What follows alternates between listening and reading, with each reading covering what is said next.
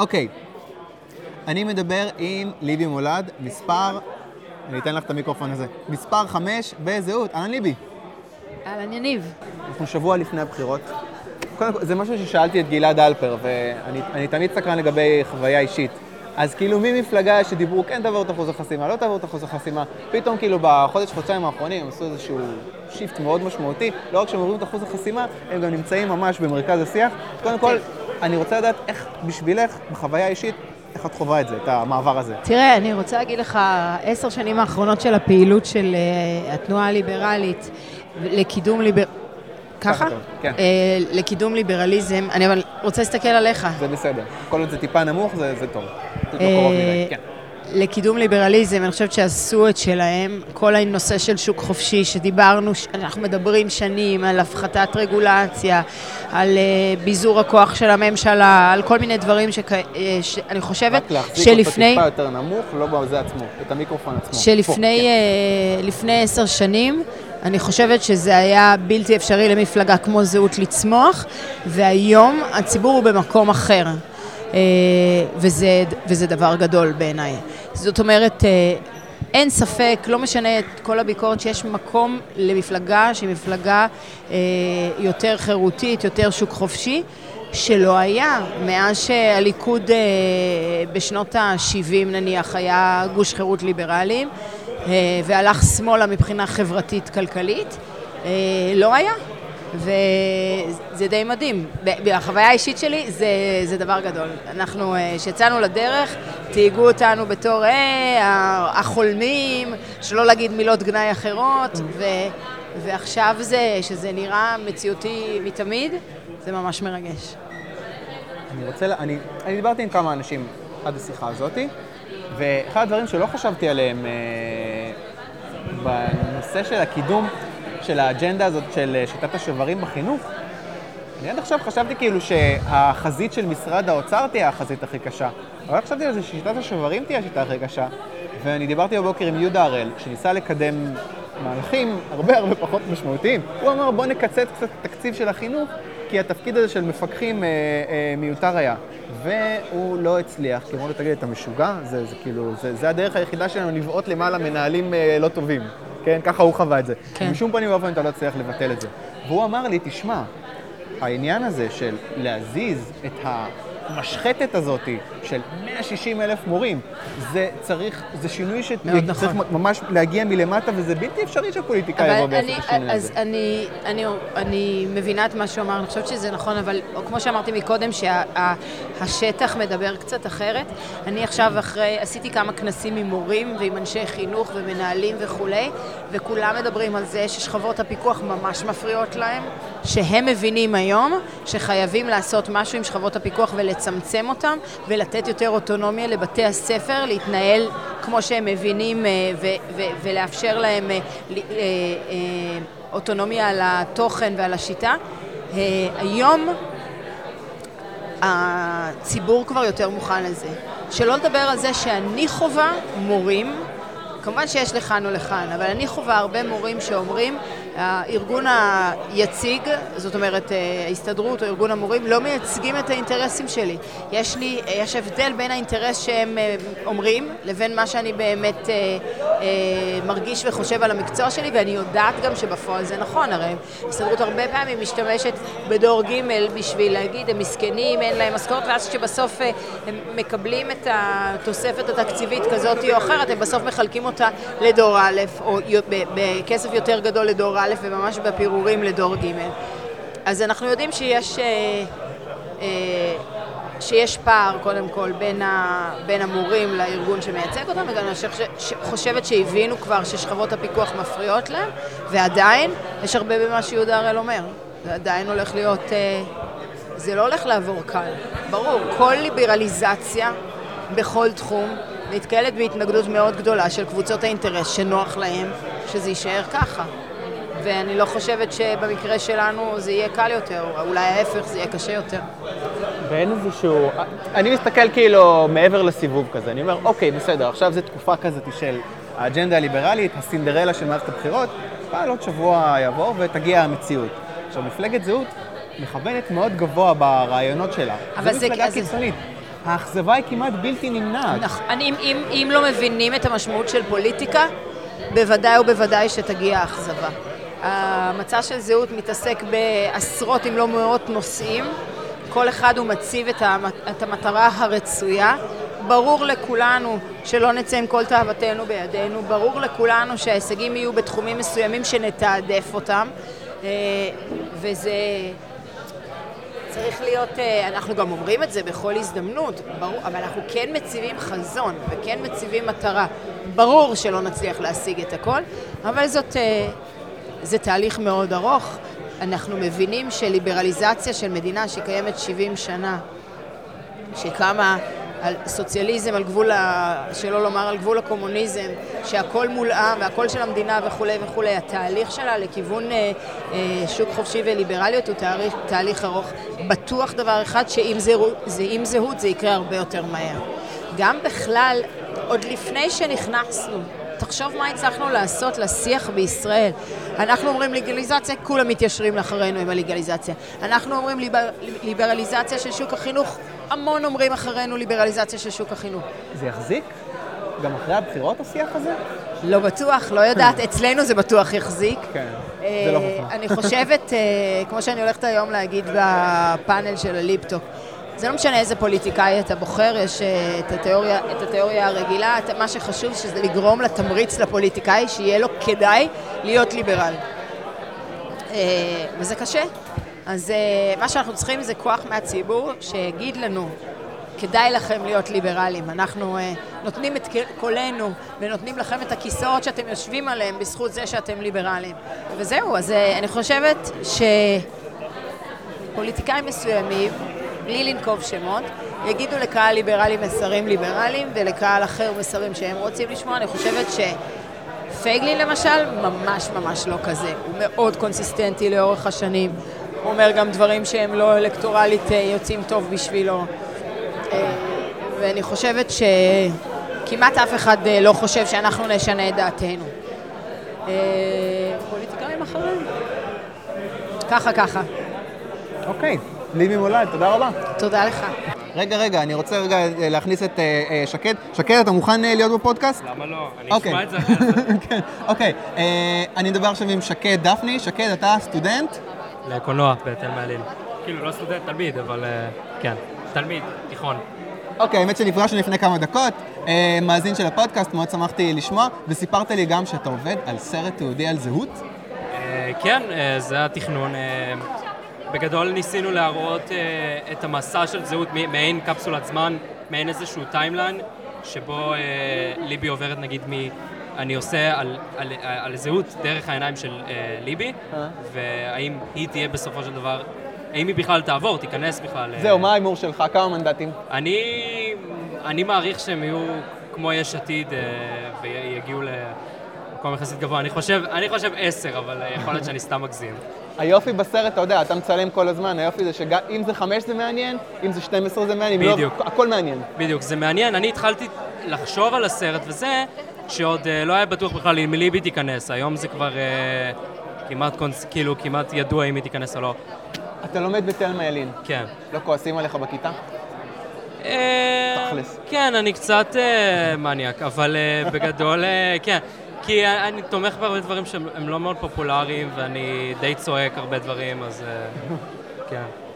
אה, זה נהיה קצת יותר טוב, אבל לא הרבה יותר טוב. אז תהיה מוכן לחיים אה, קשים, אבל זה לא כן, כמו אני בתיכון. מתאר לעצמי, כי אם זה... כאילו, כשאתה בן אדם בוגר, אז אתה מתחבר ל... מתחבר לאנשים שמתאים לך לחיות איתם, אתה יוצר לעצמך את ה... ואין עוד- אין עוד אנשים בתיכון שכאילו תומכים בזהות? אה, יש, יש לי את חבר טוב שלי שבעצם הוא הכניס אותי לכל העניין הזה ואמר לי, לך תראה את אה, הדרך לרוטשילד וכאלה. אוי, איזה כיף לשמוע. האמת שאני לא מאלה שקראו איין ראנד ואז נכנסו לזה וכאלה. אה, פשוט נכנסתי לזה והתחלתי, קודם כל נרתעתי, ואז התחלתי לבדוק, ואז הייתי כזה, אה, אוקיי, זה מסתדר, כל הדברים האלה. אה, ו... ויש, אני קצת סוחף, אה, כאילו, אני לוקח איתי קצת אנשים, נראה לי, אני מקווה. אה, ויש, חוץ מהחבר שלי, יש אותי, ו... זהו בגדול, בית ספר די שמאלני. בית ספר בגדול זה קשה. אה, שקד, בהצלחה, אני מת לראות כבר את הסרט, את אה, מה שתעשה. אה, גם אנחנו אני. בקשר, דיברנו, אה, מרגש, מרגש לפגוש אנשים ששומעים את הפודקאסט. מרגש. הדור הבא, ממש הדור הבא. מגניב. עכשיו ברשותך אני אחזור פה לעידית, שאני סליחה. אותה קצת. תודה רבה, שקד. ביי ביי. אוקיי, וואי, איזה כיף. כן, לגמרי. אוקיי, עכשיו אני מדבר עם אה, עידית רז קלישר. אה, מה שלומך, עידית? אה, מצוין, תודה רבה. מאוד מתרגשת. אה, פעם ראשונה שלי כמציגה בכנס. אמנם יהיו לי רק עשר דקות של תהילה, אבל עדיין מאוד מאוד מרגש. עשיתי דרך מאוד ארוכה בשנה האחרונה, אפילו פחות משנה, יותר משהו כמו חצי שנה. שהספר שלי, אה, שהוצאתי לפני שלוש שנים אה, וחצי בערך, אה, הספר ביער, שהוא ספר שבעצם... איך קוראים לספר? ביער, אוקיי. שהוא בעצם מבוסס על העקרונות הבסיסיים ביותר של כלכלה, על העקרונות שאני עובדת איתם עם סטודנטים לכלכלה לתואר ראשון וגם לתואר שני.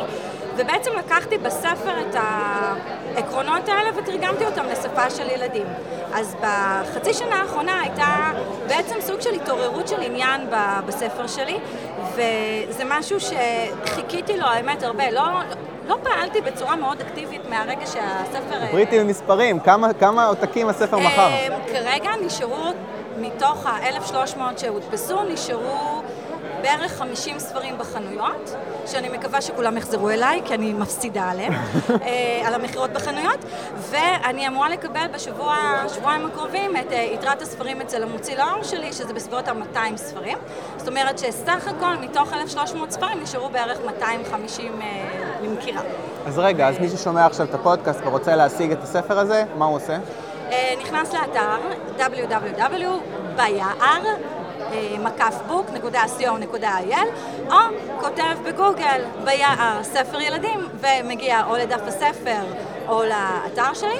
אה, כמובן שאני אשמח אה, כמה שיותר אה, לאנשים שייצרו קשר איתי באופן אישי, ואז...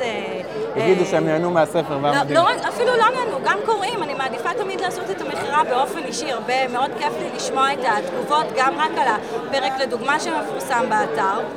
אה, וזהו, ואז אה, הייתה לי הזדמנות גם השנה, אה, בעקבות קול קורא שפורסם בעיריית רמת גן, בספריות להרצאות של תושבים למען תושבים, אז התחלתי לקיים הרצאות שקשורות בספר הזה, אבל מנקודת המבט של ההורים ולא של הילדים. כלומר, איך אנחנו כהורים מתווכים לילדים את העקרונות הכלכליים, כי בסופו של דבר, גם אם ניסיתי להגיע אל הילדים בדרך עקיפה על ידי סיפור אה, ילדים, להנחיל להם את העיקרון בכל אה, פרק, לגילאים הצעירים צריך עדיין את התיווך. הם מבינים את, ה, את הסיפור פשוטו כמשמעו, ופחות מבינים את העיקרון אה, שמסתתר. תני לי דוגמה. אמ, אתן לך דוגמה, הפרק הראשון, מדובר על אה, עלות אלטרנטיבית, אז הפרק מספר על אה, סנאי שהחליט שהוא רוצה לאכול רק אבטיחים או אגוזים. ובכל יום הוא מחליט בבוקר אם הוא הולך למקשת האבטיחים אה, לקטוף אבטיחים, או שהוא מטפס על העץ לקטוף אגוזים. ובסיפור בעצם הסנאי בשלב מסוים מחליט שהוא לא רוצה רק אגוזים או רק אבטיחים, הוא רוצה איזשהו שילוב מביניהם, והוא מבין שאם הוא מוותר על קצת אבטיחים, הוא יכול לקבל בתמורה לכך גם אגוזים, כי את הזמן שהוא חוסך בללכת למקשה ולחזור עם הרבה אבטיחים, הוא יכול לנצל כדי לקטוף אגוזים. אז איך אני מתווך את המסר הזה לבת שלי מחוץ לספר? בדיוק, אז ככה, אז בעצם ברגע שאנחנו רוצים לתווך את זה לילדים, אז הכי קל שוב לדבר על זמן.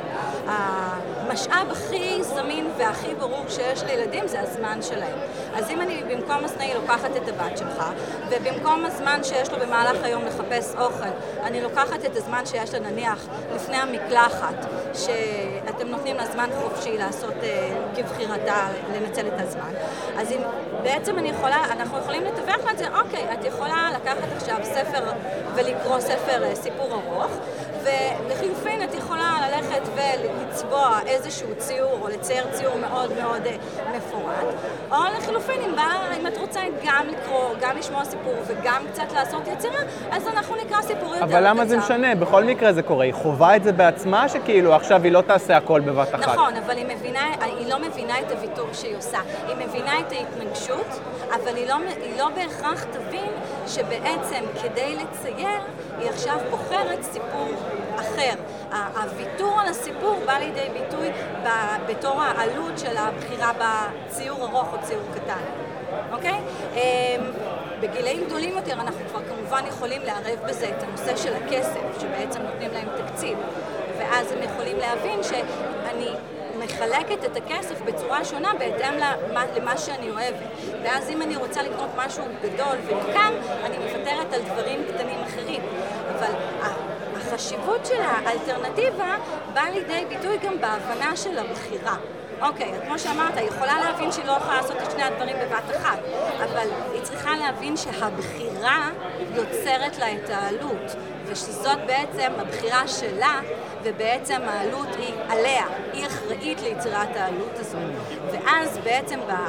בהמשך, ברגע שילד מבין שהוא זה שיצר את העלות, הוא זה שבחר את היצירה של העלות הזאת, התוצאה שלה לטוב או לרע היא עליו, והוא צריך לקחת את האחריות על התוצאה. ואם זו תוצאה שהוא לא רצה בה והיא גורמת לו לאיזשהו צער, הוא צריך להבין שהוא צריך ללמוד מהתוצאה הזאת וללמוד איך פעם הבאה לעשות משהו יותר טוב ולא להאשים מישהו אחר בתוצאה הגרועה הזאת. כי להאשים מישהו אחר אנחנו לא לומדים מזה שום דבר. זה, זה הבסיס, זה הבסיס, ובסופו של דבר, אני, ככל שאני נכנסת לזה יותר ויותר, אמרתי את זה היום בשיחה שלי עם אחיין, העלות האלטרנטיבית, ההבנה שלה, ההפנמה שלה, הקבלה... זה לא משהו כלכלי רק, זה משהו עמוק לא, מאוד. זה, זה העניין. זה הכלכלה. כי כלכלה זה, זה בעצם איך להיות הכי מאושרת. לא, לא, מה שאני מתכוון שזה כאילו ממש, לא... זה מרכיב אישיותי ממש. זה, זה שינוי הרעיון שלי ב... כאילו ההפנמה של הרעיון הזה זה שינוי אישיותי ממש. נכון, נכון. דרך אגב, זה גם מה שאני עושה כשאני מלמדת אנשים מבוגרים ב... אה, באוניברסיטה, במכללות, אני באמת מנסה ליצור כאן איזשהו שינוי תפיסתי. כשאני נגמה, מלמדת אותם על תורת היצרן, אז דבר ראשון שאני שואלת, תנו לי דוגמה ליצרנים. איזה יצרנים אני מקבלת? נו. נחש, תן לי דוגמה. אה, עילית? הופה. אוסם? מה משותף לשני הדוגמאות האלה? הם תאגידים מאוד מאוד גדולים. אוקיי. Okay. אוקיי? Okay? ואז אני מנסה להמשיך ולהמשיך לגרום להם לחשוב על יצרנים אחרים. ברוב הפעמים אני לא מגיעה לרזולוציה של המכולת, אני לא מגיעה לרזולוציה של נותני השירות הקטנים שאנחנו פוגשים ביום-יום, ומעולם, מעולם, אלא אם היה לי בעצם איזשהו עצמאי יוצא דופן בתוך הכיתות האלה והם נדירים, מעולם לא שמעתי אני. מעולם לא שמעתי סטודנט שנותן דוגמה ליצרן, אנחנו. למה? כי בעצם יצרן נתפס כמישהו עצמאי, כמישהו שהוא בעל העסק, ולא כתור הבן אדם שעובד שם. וכשמדברים על יצרן שהמטרה שלו היא למקסם רווח, אז כולם בראש רואים, שוב, תאגידים גדולים, רואים את תשובה, איך שהוא מקבל את התספורות על חשבון ההפסדים שבסופו של דבר אנחנו לא נקבל את התספורות האלה. וזה נורא מכעיס לחשוב על יצרן שרוצה למקסם את הרווח שלו, כי הוא בא לעשוק אותנו. אבל מצד שני, כשאני שואלת מי מכם סירב פעם לאפשרות להעלאת שכר, דממה. למה? כי זה לגיטימי לבקש העלאת שכר, זה לא לגיטימי לשאוף למקסימום רווח. ופה, פה אני מרגישה, אולי זה יישמע קצת פלצני, פה אני מרגישה את השליחות שלי בלשנות לאנשים את המחשבה, בלשנות לאנשים את העניין שכשהם מבקשים ממני הרבה כסף, אז שוב, בהנחה שלא מדובר באיזשהו מונופול שמנצל את החקיקה אה, כדי לקבל את העלויות, את המחירים הגבוהים הזה, כשמישהו כאן נותן שירות, מבקש שכר גבוה, הוא לא מנסה לעשוק אותי, הוא פשוט מעריך את עצמו במחיר שהוא בעיניי כנראה מאוד גבוה, ואני צריכה לחשוב האם האקסטרה הזה זה שווה בעיניי או לא, ולא בראייה של הוא עושק אותי. וגם מצד שני, כשאני באה ואני מחפשת עבודה, או כשאני כנותנת שירות רוצה לקבל שכר, אני צריכה לחשוב על גם מה הם היו העלויות שהובילו אותי לנקודה הזאת וכמה אני רוצה בעצם במרכאות לקבל החסר על העלויות האלה וגם עד כמה אני חושבת שהשירות שאני נותנת שווה בעיני מי שנמצא מולי, עד כמה השח... ה... ה... במרכאות חיסכון בזמן על השירות שלי, גם לא במרכאות, אבל עד כמה הזמן שאני חוסכת לו בזה שהוא יכול לעשות דברים אחרים, שווה לו. ולפי זה גם אני יכולה לתמחר. ולפי זה אני אבקש את העלאת שכר שלי, אם אני מספיק טובה או לא. אוקיי, אני רוצה לחתוך עידית, אני כן. רוצה לחתוך למשהו שאני שואל כל מי שאני מדבר איתו כמעט, זהות. כן.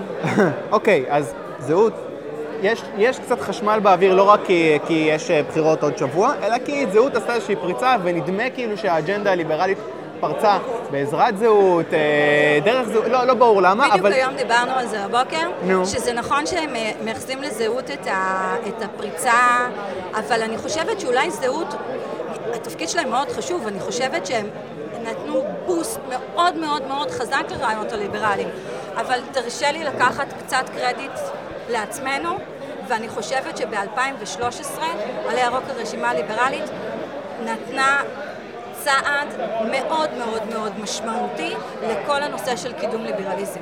אני, התחושה, סליחה, התחושה שלי היא שמאז 2013 כל הנושא של קידום ליברליזציה אה, בכלכלה אה, בעצם תפס תאוצה מאוד גדולה. אה, ראינו את זה ב... אפילו נקרא לזה התנגשויות בתוך הליכוד, שלוש קבוצות ליכוד שהן מאוד... אה, אה, אה, אה, ההשתייכות שלהם מאוד עלתה בשנים האחרונות. נתיב בליכוד, ליברלים בליכוד וליכודניקים חדשים, תסכים איתם או לא תסכים איתם, זה קולות ליברליים שעלו מאז כבר אה, 2015, ואני חושבת שבאמת הניצנים שלהם זה חבר'ה שכמונו תמכנו והיינו חלק מעלי ירוק הרשימה הליברלית. מבחינת זהות, אני חושבת שמה שנהדר בזהות זה שפייגלין מרגיז אנשים.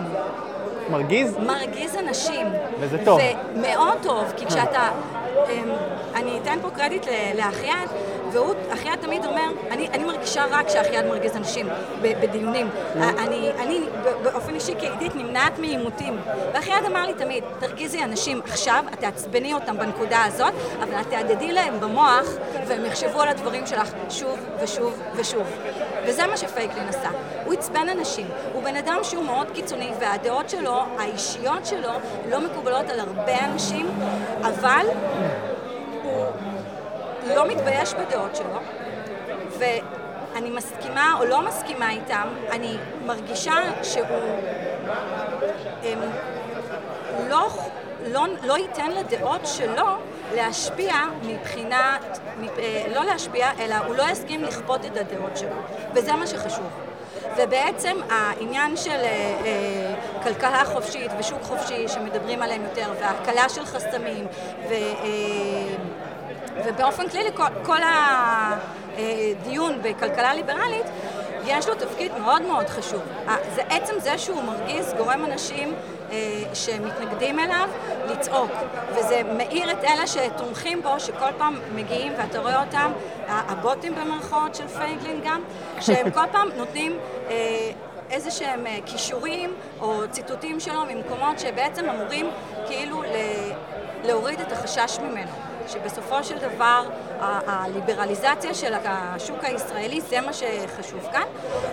אני מאוד מקווה שהם יצליחו להיכנס, אני רואה את הסקרים אבל אה, גם ראינו מה הסקרים פעם ניבאו, אז אה, קשה להאמין אה, לכולם במאה אחוז, אני מקווה שהאחוז לטעות שלהם הוא לא עד כדי כך גבוה.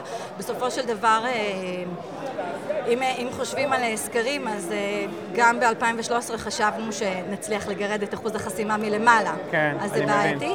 אני הייתי רוצה לראות את לפחות חמשת המקומות הראשונים שם.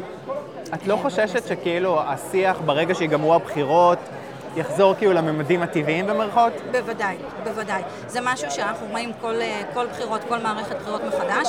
אתה רואה גם את מפלגות הבלון אה, שלא מצליחות, ולצערי, אה, אה, או מפלגות אווירה שלא מצליחות, הן פשוט נעלמות, והם לא עושים שום דבר בין מערכת בחירות אחת לשנייה. ובאופן טבעי, ה- הדיון ילך ויפחת, לפחות תהיה איזושהי ירידה לפחות בתקופה הראשונה, אבל אני מקווה ש... נצליח לתת את התמריצים הנכונים גם לאנשים הלא נכונים, ובסופו של דבר זה מה שיצמיח את הדיון מחדש, שבסופו של דבר יראו שלכוח הליברלי יש אה, אה, לא רק אה, אה, רעש, אלא גם איזשהו כוח אלקטורלי. אני מקווה שזה מה שישמור את הדיון חי וקיים. זאת אומרת, בטווח המיידי תהיה ירידה, אבל... תמיד זה ככה, כי זה סוג של אנטי קליימקס. נגיע, נגיע לבחירות, אוקיי, יצליחו עם חמישה מנדטים, יצליחו עם עשרה מנדטים, בכל מקרה תהיה איזושהי ירידת מתח, אוקיי? הירידת מתח הזאת, אני חושבת שכל מי שעוסק בעשייה ליברלית צריך להיות מאוד עם יד על הדופק כדי שהיא לא תגיע למצב של התפוגגות. כי נניח, אם אני חוזרת לעלי ירוק של 2013, אנחנו היינו כל כך חדורי מטרה וכל כך חדורי מוטיבציה, והיינו בעבר מאוד מאוד כבד עם הכישלון, לפחות אה, אני באופן אישי, אבל ישר חשבנו מה צריך לעשות, איך צריך להתקדם, ואיך ואיך ואיך. ובסופו של דבר הכל התמסמס וכולנו ראינו מה קרה לעלי הירוק. גם הרשימה הליברלית וגם עלי הירוק באופן כללי. ש... אבל אה, הכוחות בסופו של דבר ממשיכים לעשות, אפילו אם זה... אה, נכון, אבל אני אומרת, אם הציבור התומך לא ייתן אה, לחץ, לא ילחץ בעצם, ולא יראה שבעצם העשייה הזאת חייבת להמשיך, תהיה הירידה, ירידת מתח הזאת עלולה להיות לרועץ בעצם. זה משהו שחייבים כאילו להיות כל הזמן עם יד על הדופק. אוקיי. עידית קלישר, תודה רבה. תודה רבה. מגניב. נתן ליפ, ליפשס, איך, איך, איך? ליפשס. נתן ליפשס, אה, אה, מאזין של הפודקאסט, אה, מאוד אוהב אה, לקרוא תגובות שלך, זה כיף, זה באמת כיף לקבל פידבקים ממאזינים, זה כיף. מאוד נהנה להאזין, תודה. איך הכנס? אה, אחלה, בינתיים. במה היית? אה, הייתי בפאנל הראשי. שמה זה היה? כן. אני פשוט לא רואה כלום, כי אני כל הזמן ברעיונות. אה, מה היה שם?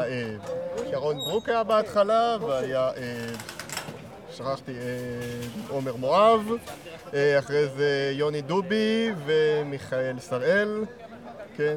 בוא אני אשאל אותך שאלה מהירה, כי אני, אני, אני ניצלתי, דיבר, דיברנו פה כזה בחוץ, אני, האמת שאני אורב לירון ברוק, אני מאוד מקווה שאני צריך לתפוס אותו לכמה דקות לפני שאני חייב לברוח, אה, אבל התחלנו לדבר כזה, ו- ואמרתי כזה, רגע, אנחנו מדברים, אני מחכה, למה שאני לא אקליט את זה? אז אה, אה, אני, אני אגע בשאלה ששאלתי אותך לפני שהתחלתי להקליט. שבוע מעכשיו, זהות נכנסת, ארבעה, חמישה מנדטים, מה ישתנה? מה שישתנה בעיקר זה השיח. השיח שכבר משתנה. זה...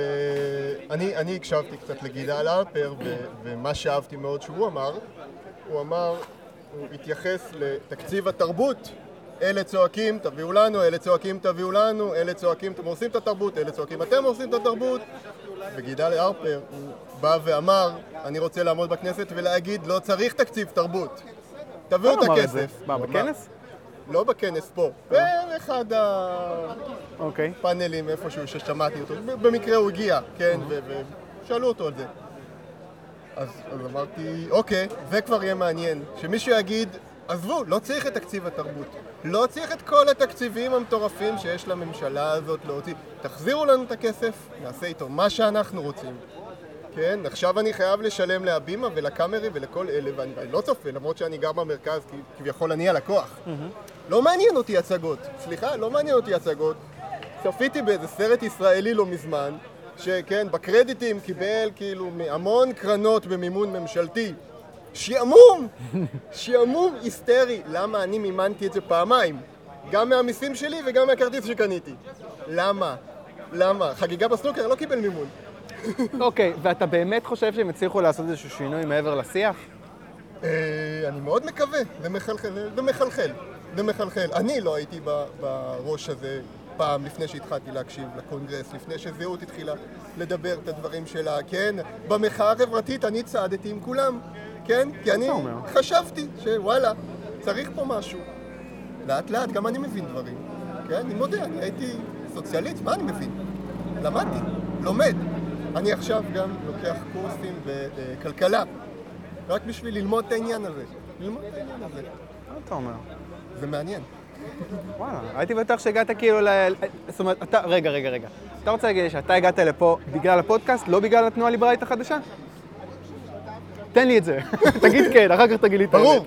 קודם, קודם כל לפגוש אותך. אוקיי. הליברלית החדשה, מה הם קשורים? התנועה הליברלית החדשה. לא, באמת, אתה הגעת כאילו לכל האג'נדה הזאת דרך האזנה לפודקאסט, או שזה היה עוד כמה דברים? בטוח היה עוד כמה דברים. כמה שאני רוצה להחמיא נחשפתי לעצמי. להמון תכנים בפייסבוק, אה, בעיקר בפייסבוק, כן, כן, אה, בארצות ערב זה גרם להם אה, להרוג את המנהיגים שלהם. כאן זה גרם לפתיחת השיח, כן, שאני לא הכרתי בכלל את הרעיונות האלה. התחלתי להקשיב לפודקאסט, הקשבתי לעוד רעיונות, כן? לא הייתי חשוף בכלל לתכנים האלה. יש לי אח, צעיר ממני בהמון שנים, עכשיו השתחרר, כן? הוא סוציאליסט גמור, כן? הוא מצפה שייתנו לו את הכל על מגש של כסף. עכשיו, מגיע לו, היה חייל קרבי, סבבה. אבל איך תסביר לו שזה לא ככה? אין לי את הכלים. אני לומד את הכלים כדי שאני אוכל להגיד לו משהו. אם היה לי את הכלים שאני הייתי בגילו, היום הייתה לי דירה. סביר, או אולי כמה. אז לומדים, כל הזמן לומדים, מה לעשות? הימור אחרון, כמה מנדטים זאת מקבלת? הימור, מה לי ולהימור, אבל... אה, בוא נגיד, חמש, שבע, 12, כל הס- שמעתי הכל. בכל הסקרים האחרונים הם כנראה עוברים את אחוז החסימה. אז, אה, אני רוצה להגיד חמש, תסתפק בארבע, בסוף זה יהיה עשר, לא יודע, אתה יודע, הפתעות הבחירות זה זה- זה משהו פסיכי, כן, גם הגמלאים קיבלו, כמה, שבע? לך כן. תדע. כן, אבל כנראה עוברים, ואני שמח על כך שהם עוברים, כי צריך את ה- צריך את השיח הזה. אוקיי, נתן, תודה רבה. תודה רבה לך. Yeah.